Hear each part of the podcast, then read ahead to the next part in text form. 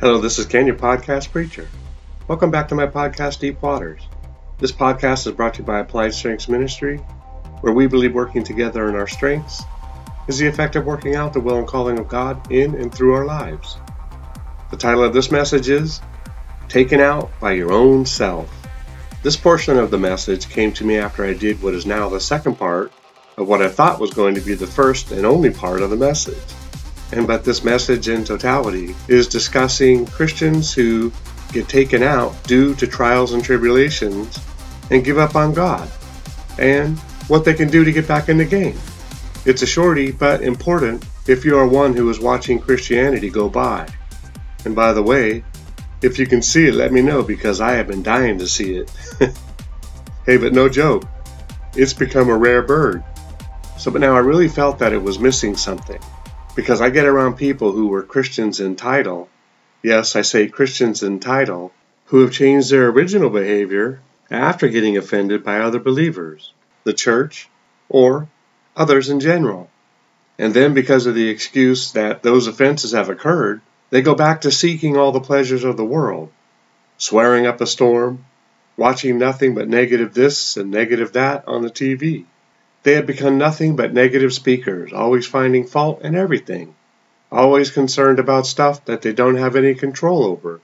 And then they tell you, and this is very important if it is you, and I'm sorry, but if you have fallen this deep, you may not know it's you, that this is actually you.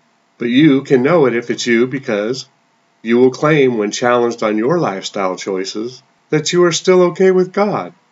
This is one of the most painful things to experience in Christianity. Listen, if a drug addict goes back to drugs after being free for so long, or an alcoholic goes back to drinking after being free for so long, are not the pains of those who knew the victory that they once walked in, and can now once again observe the pain of defeat, the same pains for them as it is for the person who watches one running for God, only to see them get hit with a test, a trial, or a tribulation, and then get the shrapnel of offense embedded down into their hearts, so that they draw back from all things God, or the things of God, that can, and that they should be allowing to, continue in them the Christian transformation journey.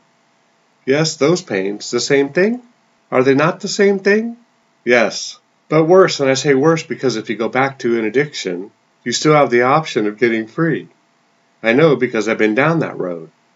But if you have already been made free and brought into the presence of God, knowing in advance that the journey may get tough, but it will be possible if you draw near to Him and stay close in battle, when those things come to draw back in wonderment as to what just happened, well then, where do you go from that place? I mean, when you walk away from God, who is the hope of the world, where do you go? Now, this is a lonely question and full of despair. What now? What will you do when the world comes flooding back into your very soul to devour you, and to leave you in such despair that the hearts of those that can but stand by and hope you return can be heard breaking at the sight of your new old condition? I know you think, but Ken, what about the prodigal son story? Well, to my knowledge, he wasn't saved, then decided to ask for his inheritance, so that he could leave the process of his salvation, so that he could then return to the pig pen. Nope. He was one who was lost and then found. The story that I am now getting knee deep in is one where the prodigal decides that, after he had already returned, to then go back into the world, all the while looking back at his father, telling him as he waves by to him that he is good and that nothing has changed. He will be right back. Just a little more tasting of the sin that traps. Now, I'm not sure if you can hear this, but again, this is one of the most frustrating positions to be in as a Christian, who has survived those very same battles, because there's nothing you can say to the person that will change their mind because they have aligned themselves up against God and do not believe that it is so. You see, they have not aligned themselves against the offending people, not against trials and tribulations, not against the Word of God that says that these things will come. Nope. They have shut their spiritual connection down with God so that they can no longer see or hear Him. Listen, in these days this should be terrifying to you. Yes, you should be undone at the image that such a thing could happen to you, and yet you can't because you are right back where you started from.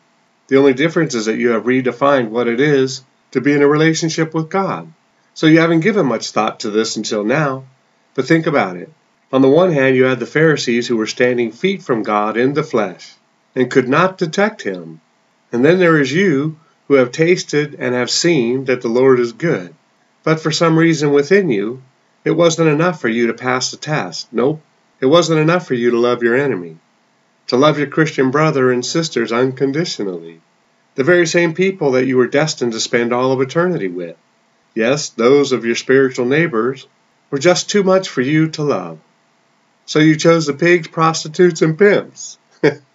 I just said that because it rhymed.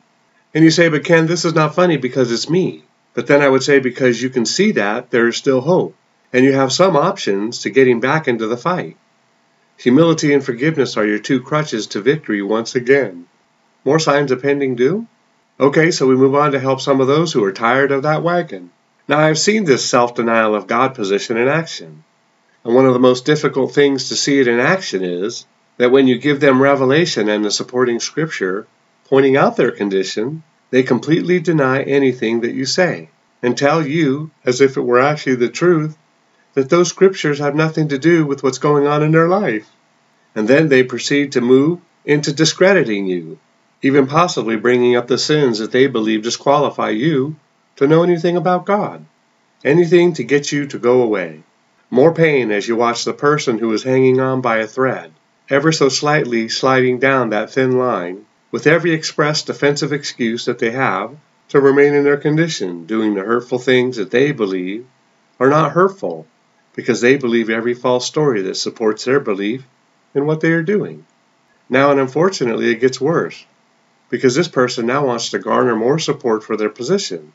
So they find those in whom they can deceive, or those who are in the same condition to join in on their destructive parade, eventually and destined to lead them to hell. This behavior reminds me of the people who waited for Jesus for over 700 years. And then when he finally showed up, nobody recognized him. No, not the same people, but in each generation. They were told of him, and then they set their hearts to meet him, just like we are waiting for him to come back again in our generations. We have the same kind of thing going on today where people go to church or they listen to the top 40 worship songs, claiming to be Christians, but don't act like it in any manner, thinking that somehow God's going to accept that new version of the gospel that they have created. And all the while, they cannot see what is going on right in front of them. Along the same lines, how do we make it possible for us to shut off any and all feedback that could help us? I mean, I think I know the answer, but wow, to even imagine that we have the free will to screen out anything that can help us from jumping off the cliff of a spiritual life with God is rather frightening. No, it really is, when you consider the alternative. Hell doesn't exist as a vacation destination for every sinner who refuses to be fully converted to God's ways of living. In this life, for that life. Nope, it is not a timeshare of any sorts if you end up there because you personally decided Everyone around you is stupid and knows nothing of anything that can help you. You lose. What a time to find out that you were wrong. Starting out strong as a Christian and finishing, well, not finishing, to what have you done? Please do not be one of them that believes that Jesus has a special benefits package for you and your specific situation. Nope, he gave us each other so that we could help one another out in love. Luke 14:28. For which of you, intending to build a tower, does not sit down first and count the cost, whether he has enough to finish it. I often thought about how this could apply when we don't fully know what we will have to invest in our salvation. I suspect that we just believe in faith that we shall finish in spite of the cost. But now that sounds suspicious because Jesus wouldn't have said this, and then hid from us the way of faith that was the key to unlocking this mystery. I believe he said this because we, even after we have tasted and have seen that the Lord is good, oh so good, that we could still walk away. Look at the power of offense and then tell me that we don't do the same thing today. John 6, 53, 66. Then Jesus said to them, Most assuredly I say to you, unless you eat the flesh of the Son of Man and drink his blood, you have no life in you. Whoever eats my flesh and drinks my blood has eternal life, and I will raise him up at the last day. For my flesh is food indeed, and my blood is drink indeed. He who eats my flesh and drinks my blood abides in me, and I in him. As the living Father sent me, and I live because of the Father, so he who feeds on me will live because of me. This is the bread which came down from heaven, not as your father ate the manna and are dead. He who eats this bread will live forever. These things he said in the synagogue, as he taught in Capernaum. Therefore many of his disciples, when they heard this, said, Hmm, this is a hard saying. Who can understand it? Verse 61. When Jesus knew in himself that his disciples complained about this, he said to them, Does this offend you? What then if you should see the Son of Man ascend where he was before? Is this the Spirit who gives life? The flesh profits nothing. The words that I speak to you are spirit, and they are life. But there are some of you who do not believe. For Jesus knew from the beginning who they were, who did not believe, and who would betray him. And he said, Therefore, I have said to you that no one can come to me unless that has been granted to him by my Father. From that time, many of his disciples went back and walked with him no more. Okay, so a bit of a story. And but doesn't it say that many of his disciples? Yes, not a few, but many transitioned from the narrow path to the wide path because they could not muster up enough whatever to ask him what in the world he was talking about. Miracle signs, and wonders. But even after seeing all of that, they still had no idea of who he was. And it is at this point where they set themselves up for complete and utter failure. Matthew 7 13 14 and Luke 13 23 24. So I know that if you have been a listener for a minute, then you have heard me use both Matthew 17 13 14 and Luke 13 23 24 in other messages. And no doubt you pause this message to look them up if practical. It is important to understand that Christianity is not a freebie, but there is a plethora of intrinsic value in the death of Jesus. To rewrite the Bible in your mind to fit your life as sinning and or just walking away is a mistake that you may very well not come back from. Hebrews 10:38 Now the just shall live by faith, but if anyone draws back, my soul has no pleasure in him. Look, he draws up the salvation plans for all of humanity, and I would consider that because of his position in all of eternity, it needs no editing from us humans. The Catholic Church, as well as the denominational slash non denominational churches, could but learn this simple thing Jesus is, and well, He is enough. The Bible, never being understood in totality by any one single man ever in the history of this world, but by Jesus alone, should and does stand on its own merit. No other book exists such as this, which is the very breath of God in print. the very breath of God in ink. Name another. Your very lights could be flickering at this very moment as you contemplate what your fake friends will say if you become, well, you know, one of those. And yet I tell you, if you become one of those, one of us's, then you can pray for the God ignorant soul that believes it doesn't get any better than ladies' night out, or a sports game watched with a room full of lost and fanatical strangers hugging one another as if their team winning was like they had just won too. And then they do the unthinkable to add risk following the strange bear hug, and they drive home drunk on the game and on the alcohol. This being an acceptable act of victory because no one will tell them to stop from doing it. What a world of a mess, and they rinse and repeat until the very lights go out. Then they find out that the world was not as they thought, that the bear hugs from their sport watching drinking buddies netting them nothing in preparation for their new eternity. I'm just drawing a distinction from one life to another. I have lived on both sides. I have been hit with the bunker blaster loaded with opportunities to be offended, even at people who were not involved. There are a few stories that could match that season where the devil tried to completely kill me, and not just a little, but kill me completely. No embellishment offered, only God knows the specifics and is not surprised.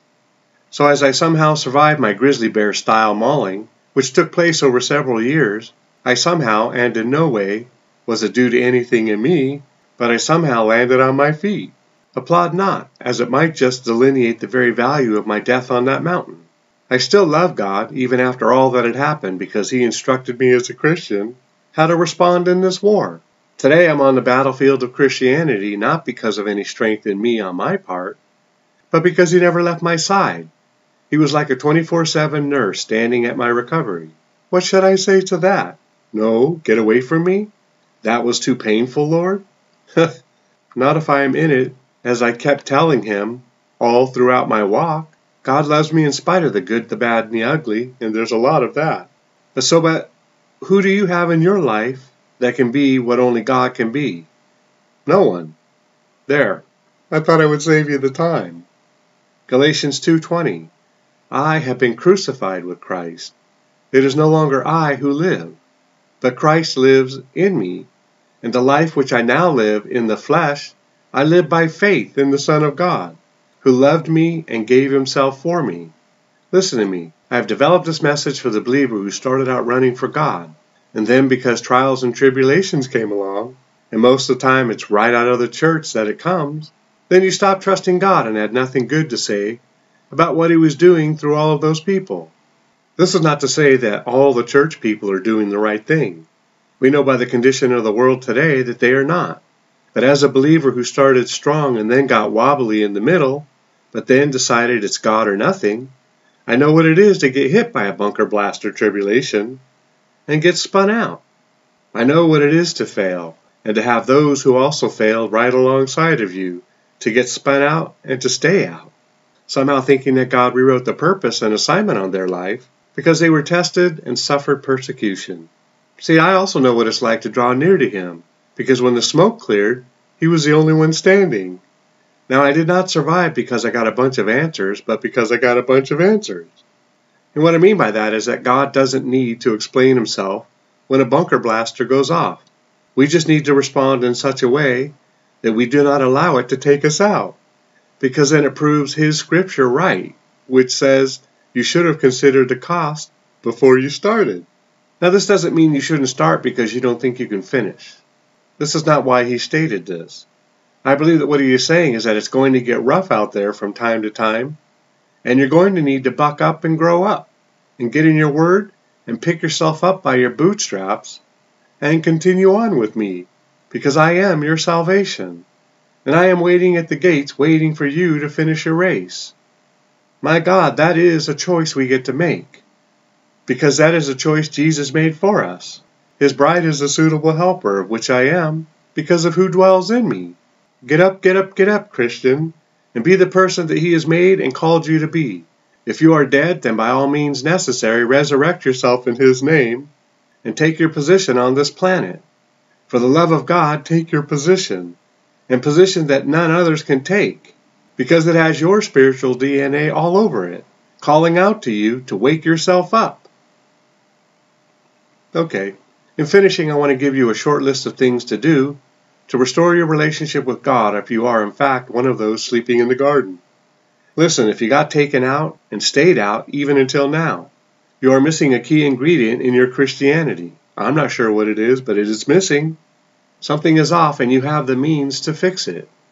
Now, you are required to mend your own wounds in the blood of Jesus and ask Him what needs strengthening so that you do not allow that to happen again. It's on you, for the love of God, to have to dig deep and die. Yep, you have to die to your emotional crybaby and person up. You are in a war. The war wars, and people all around you are getting taken out by the pleasures of this world. How can we sleep knowing anyone, even our enemy, may be going to hell? So read your Bible every day. Talk with God in your way every day, even if you start out with saying hello.